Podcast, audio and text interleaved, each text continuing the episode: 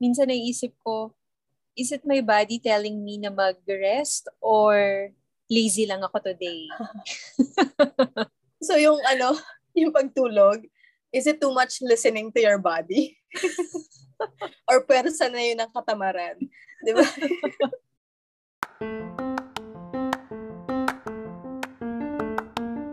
You're listening to Coffee and Tea with Chelsea and Katie, Season 2.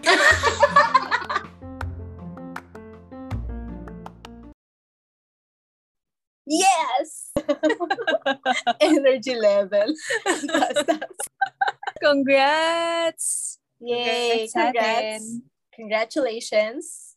Finally, we are on our second episode for season two. And obviously, this is not my natural voice. Hindi naman nakaka-bother, no? Hindi naman. Yeah. Husky lang. Husky voice. Parang aso lang ah. uh, bedroom voice. Oh, kasi kagagaling ko lang sa sakit. But now I'm actually recovering. Mm. So good naman. Na-recover ka na.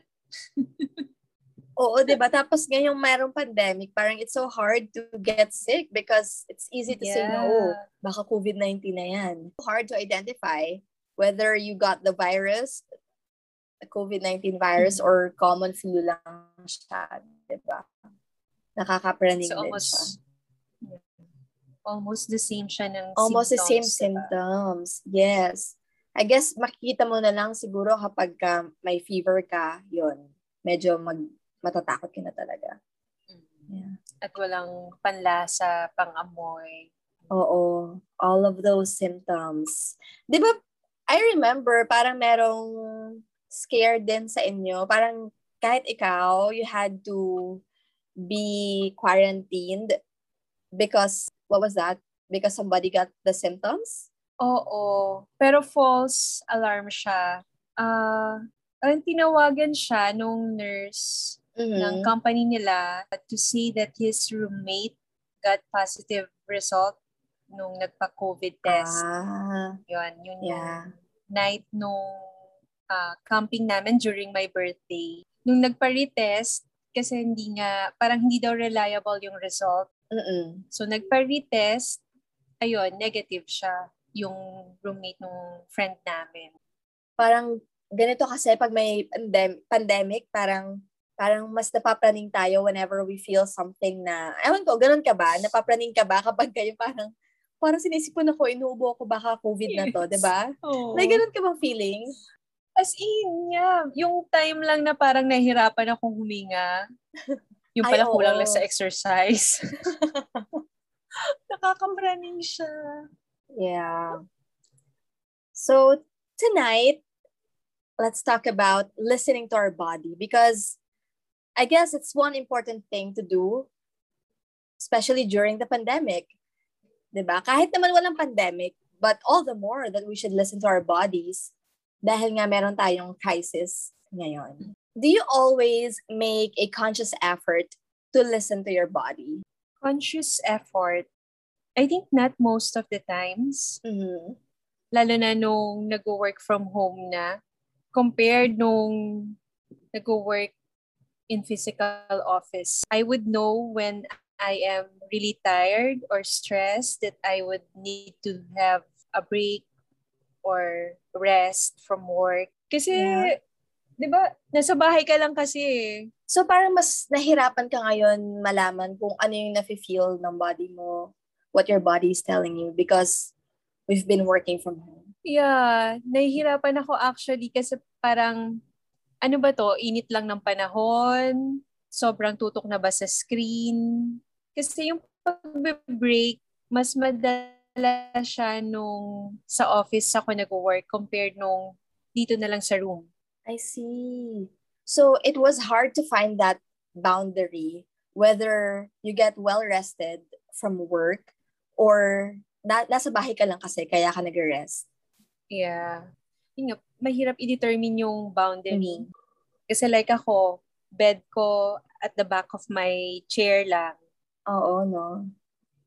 So parang minsan naisip ko, is it my body telling me na mag-rest or lazy lang ako today? or may hormonal imbalance lang ako today? so yung ano, yung pagtulog, is it too much listening to your body? or pwersa na yun ng katamaran? Di ba? Do you also feel that? May mga times ka bang ganon? Na parang hinihila ako ng kama. Mm, okay, let's put it that way. Nahihili-hila ng kama. Hindi kasi 'di ba, we already talked about this before. What I do is yung physical appearance ko should be for work. Para parang na-identify ng katawan ko na hindi ka muna mag matutulog ngayon kasi nakapang work attire ka. Ah. Ayun. So parang nagkakaroon siya ng difference dun dun pa lang sa physical appearance ko pa lang. So alam ng katawan ko, o yung damit ko naka-dress ako. So Mm. ba't ka matutulog, 'di ba? Yeah, you have a Oo. point. Kasi like, Mm. Kung naka-dress up ka, Mm-mm. Parang hindi mo iisipin na mahiga kasi magugusot yung damit mo or yung Yes. makeup mo, matatanggal Oo. pag humiga ka. Oo. So it's not that difficult for you to listen to your body to really know kung kailangan mong mag break from work or is it just the regular laziness, no? Well, I must I I couldn't say that it's so easy all the time, 'di ba? Parang minsan nga eh yung sabihin na natin, feeling ko may headache ako ngayon. Tapos sa totoo lang wala naman talagang headache, 'di ba? Tapos papalalain mo na lang, hindi may headache talaga ako eh. So kailangan ko matulog. 'Di ba? Pero sa totoo lang kakanood lang yun ng series. Yun pala yung reason. Hindi naman talaga, wala ka naman pala talaga nararamdaman deep inside. Mm. Yeah. Sometimes we tend to abuse our bodies as well. Diba? Anyway, dahil may sakit ako ngayon, or I'm just recovering from colds and all, from this flu, Yeah. I'm curious to to know, are you the kind of person who usually gets sick? Especially siguro nung bata ka, sakitin ka ba na tao? Actually, I can't remember na na-hospitalize ako nung bata Mm. ko. Mm-mm. Parang hindi, hindi ako sakitin nung bata ko. I was Mm. exposed to all kinds of germs. That strengthened your immune system. It's true. Well, Lagi akong nasa outdoor nun eh. So, yeah, Oo. exposed na exposed. even until now, no, na adult ka na, parang hindi ka naman talaga yung sakitin na type. Kasi active, very active yung lifestyle mo. Yeah, I would like to think so. In your Yeah. case ba, kasi 'di ba almost uh, for quite a long time ka na din na work from home and there's just uh, rare moments na nakakalabas ka to do some outdoor activities. Mm-mm. How was it pagdating dun sa pagkakasakit? Ah, parang wala naman. Sa akin kasi ganito, usually talaga, nagkakaroon ako ng yung common flu. For example, if I eat too much sweets, ang tendency nun is, parang medyo na-observe ko yung katawan ko. eh. Siguro the, the mere fact that I have been working from home, parang mas nakilala ko yung sarili ko, mas nakilala ko yung physical, ano ba, capabilities ko. So for Hmm. example, if I would eat too much sweets, alam ko na agad na yung possible na mangyayari sa akin is magkaroon ng sore throat. Since my Mhm. job has something to do with speaking din, di ba? So I need Yeah, to be very conscious with it. So, ayun. Kaya, binabawasan ko yung intake ko ng sweets or if ever I need na uminom ng maraming tubig. Tapos, alam ko rin kapag ka too much na yung intake ko ng coffee, kasi sinisikmura na ako, parang masyadong obvious yung sinasabi sa akin ng body ko. If I didn't drink a lot of water, mafe-feel mo yung parang, ay, baka mamaya magka-UTI ka. Parang ganon. Parang mas Mm. madali siyang ma-identify.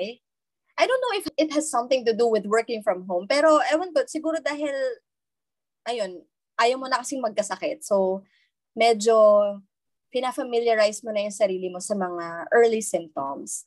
Mm. Ikaw din Yung ba? nagiging sensitive ka na.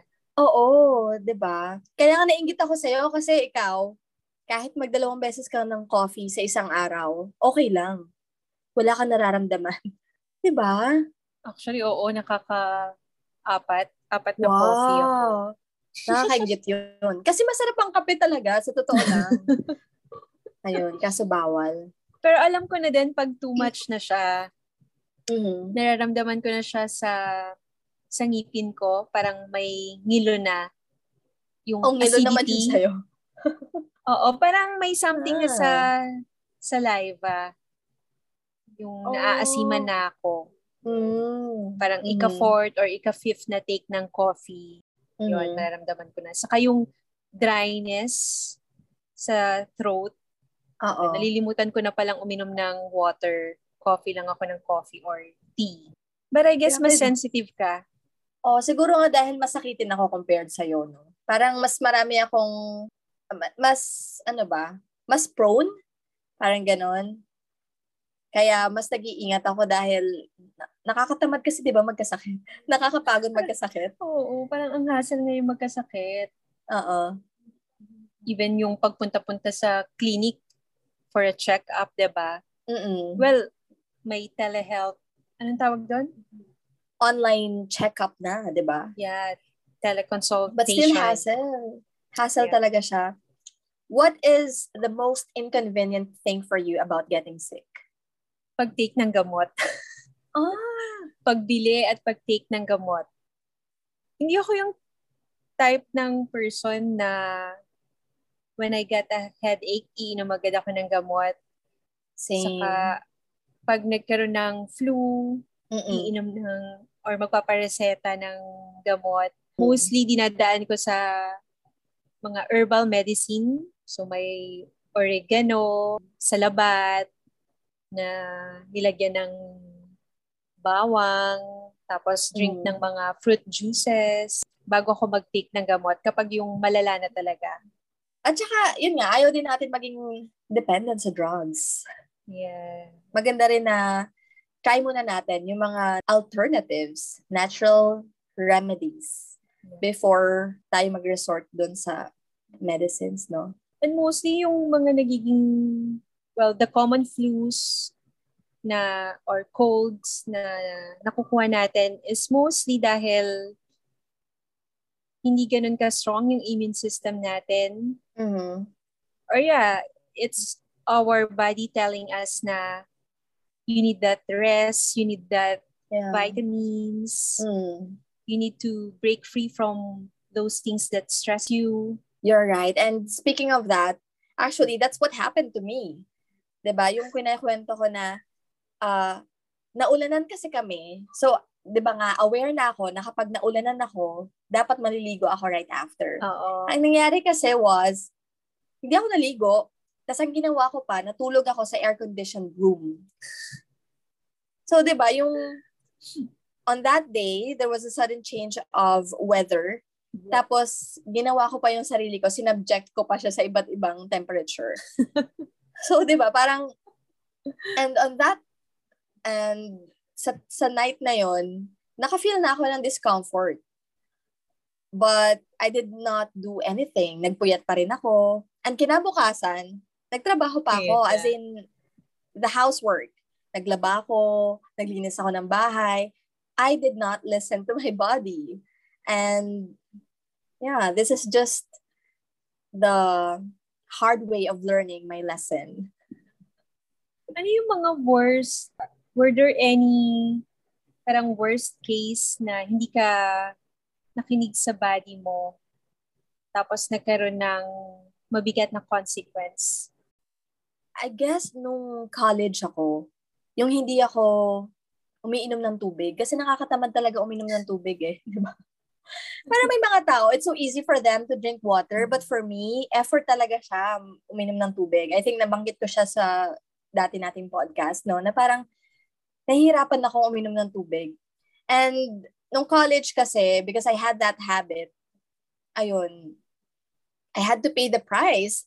Nagkaroon ako ng difficulty sa pag-urinate and sobrang hirap nun. Kasi, alam mo yun, pupuntahan ng CR pero wala kang magawa.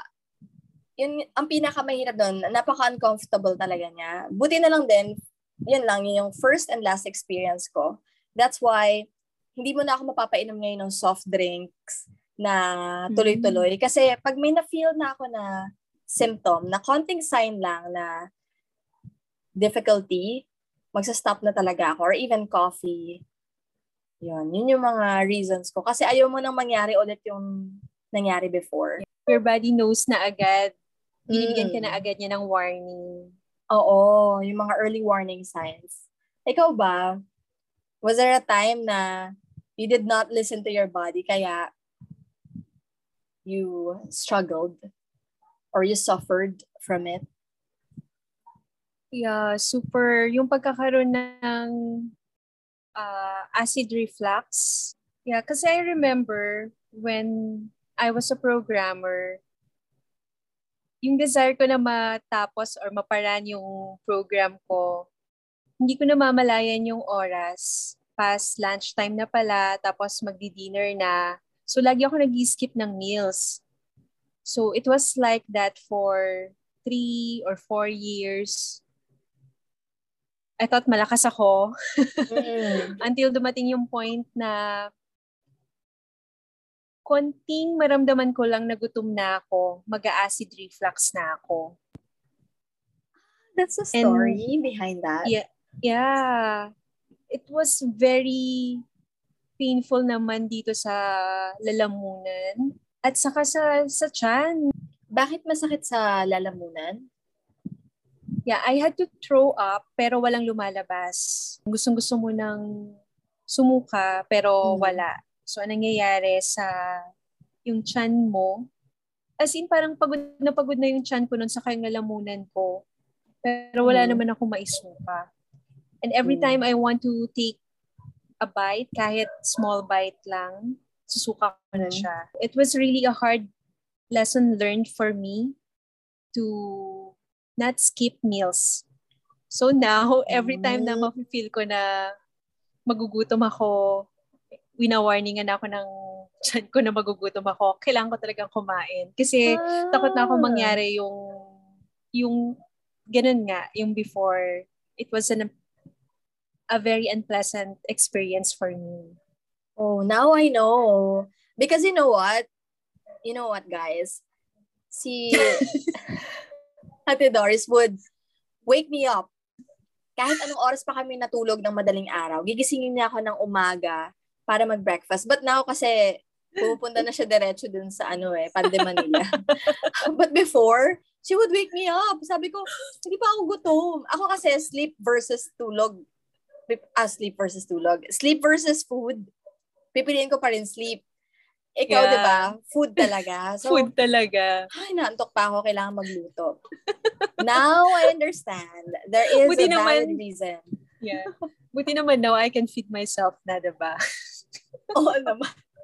Kilala ka na nga ng mga taga dito eh. Ngayong adults tayo, no? Parang ayaw na talaga nating magkasakit. But when we were younger, when we were still students, parang privilege na magkasakit. Yes, yun. It's a great excuse. privilege. diba? Because you get to eat what you want to eat. Tapos, parang, ewan ko, nagkakapera bigla yung magulang natin, no? Para ibigay yung mga gusto natin. Kahit naghihirap na sa buhay. Pwede ka mag-request. Pabebe, ano mga, magpaalaga ano yung mga memories mo no, nung, mga, nung bata ka, tapos nagkakasakit ka? Usually magre-request lang ng either bread or gatas. Ikaw ba nun? Sa amin, ano eh, apple, yan. Makakapag-request ka ng apple. Kasi ah, parang fruits. big deal nun, di ba? Yung mga fruits. Kasi, for example, apple, wala naman sa probinsyang apples masyado, di ba? Ayun sa akin, oh, oranges. At saka grapes. O, di ba, makakakain ka ng ganun. Tapos yun nga, yung Chucky, pwede ka mag-request ng Chucky. Kasi baon namin ng zesto. So, Chucky, medyo level up ka na nun. Oo, anak, anong gusto mo? Sige, para gumaling ka. Yes. Yan yung time na ano, our mothers become doctors. diba? Naalala ko, last, I don't know, but just this week, my mom called because she found out na may sakit ako. So, alam mo yun, yung doktor ko tumawag. Tapos, ano, sabi niya, oh, ganito gawin mo, ganito gawin mo. Tapos, syempre, highly recommended natin yung tuob or suob, di ba? Which is effective, by the way. Effective Mhm. siya, ha? Kasi, yung steam inhalation, parang, ang laki ng comfort na nabibigay niya sa breathing and all, especially kung congested yung nose mo. But anyway, si mother, nag-recommend na ng mga, parang siya na yung doctor eh. Alam niya na yung, alam mo yung, sa ulado na nila, yung mga gamot for certain kinds of of illnesses. Pero syempre yung mga hindi na kailangan ng doctor's prescription, no? Sa ulo na Yeah. nila yung mga brands. Oo. Pero ikaw, paano ka ba inaalagaan kapag ka may sakit ka? Yung until now, na ginagawa pa rin ng nanay ko, is ma irarab niya ng Vicks, Yun talaga. yung sa chest, Mm. sa likod, halos sa mukha, lalagyan, lalagyan din. At yun, Ano ba? yung Oo. pinupunasan ng ah medyo hot towel, yung Mm-mm. katawan. Yun. Hot compress, no? Totoo. Ah, Tapos ang lakas makaprobinsya nung, eh, parang nostalgic lang yung feeling kapag ka meron kang bimpo na, ma- sa forehead. oo, feel na feel mo eh, parang nandun yung mother's love. Why is it hard for us? Kasi sabi nila, di ba? If you listen to your body when it whispers, you won't have to hear it scream. So parang yung mga early signals pala na sinesend sa atin ng body natin, kung nakikinig tayo doon, eh di sana hindi na lumala yung sitwasyon or Yeah. yung nararamdaman natin. But why do you think it is hard for us sometimes to listen to our bodies? Because our mind has much control over our body. Ikaw ba, parang what stops you from listening to your body when your body tells you na, Dolores, mag-rest ka na, exhausted ka na, you need to sleep. I think we, it has something to do with yung mga demands of day-to-day activities. Mhm. So, parang nasasanay na yung katawan mo or nasasanay na yung brain mo na from day to day, ito yung routine mo. So, naiisang tabi mo na yung mga early signs na sinasabi ng katawan mo on when to break, when to pause, Mhm. unless it's something na talagang bothering na na paparalyze ka na or hindi mo na magawa yung mga day-to-day activities mo. Yun, doon ka palang mag-stop at makikinig sa katawan mo. Oo, no. Kapag ka may mga manifestations na siya, pag sinisipon ka na, parang hi- wala ka ng boses. We feel like we're, ano ba, parang superheroes, invincible, invincible. Yeah. na akala mo yung physical strength natin ngayon is still the same when we were younger. But absolutely not. Right? Grabe lang din yung yung ma-observe mo talaga yung difference ng strength mo, yung vigor mo, yung endurance mo when you do different activities. It's totally different. First, yung pagpupuyat, 'di ba? Parang hindi na Mhm. natin makayanan na sunod-sunod na araw nagpupuyat tayo. 'Di ba? Except pag nandyan ako. Except pa nag-wine tayo. Parang saglit lang naman yun. One week straight lang naman yun. we have been talking about listening to our bodies. But, ikaw ba, when do you think we should not listen to our body? I think if very often yung nafe-feel mo na unmotivated ka, na feeling mo may sakit ka, na Hmm. wala naman. So it's something na hindi mo dapat ah, pakinggan. Kasi pwedeng, yun nga, at some point laziness lang siya, especially these days na we're in this pandemic. Yeah, oh, it's okay to rest. But if at some point, two days, three days ka nang nagre-rest, and yet nag-Netflix ka, or just lurking in social media platforms. So, that's the time that you shouldn't listen to your body. I totally agree with you. 'di ba? Indulgence, overindulgence na 'yon. Parang yeah. ano mo na yan eh, parang pin- force or you're just actually convincing yourself that it's okay. But as a matter of fact, it's not because naapektuhan na yung mga priorities mo, yung mga bagay na dapat bigyan mo ng attention. Because we are lazy, right? We procrastinate. So parang sinasabi lang natin na, Exactly. oh no, I'm just resting. I'm just listening to my body. Pero five days ka nang ganun, di ba? Na Yeah. nakahilata sa kama, na wala ka ng productive na ginagawa. Totoo din naman yun. And when we're training or during workout, di ba? Parang pag nag-workout ka after a long time na hindi ka nakapag-workout, parang first 30 seconds ang hirap-hirap. Gusto ko, parang iniisip ko, bakit ko ba ito ginagawa? Pandemic naman, ba't ako nag-exercise? Pero you choose to shut up your body in that sense because kailangan mo siyang i-train para mas maging malakas, di ba? Yeah, that's true. Sa exercise, no, it's really one thing na you shouldn't listen most of the time sa body mo. Kasi minsan, kailangan mo din talaga nung extra stretch Oo. sa katawan mo. Kasi yung muscle pala natin keep on resetting its Mm. memory. Mhm. So the moment na medyo nat- natagalan kang maging idle, walang physical activity, it Mhm. just goes to the same uh, stage na ano siya, matigas siya, Oo.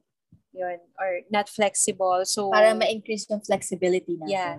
so Yeah, you really have to go through that ano tawag doon, struggle mo sa katawan mo. Oo. Yung katamaran. Strength training.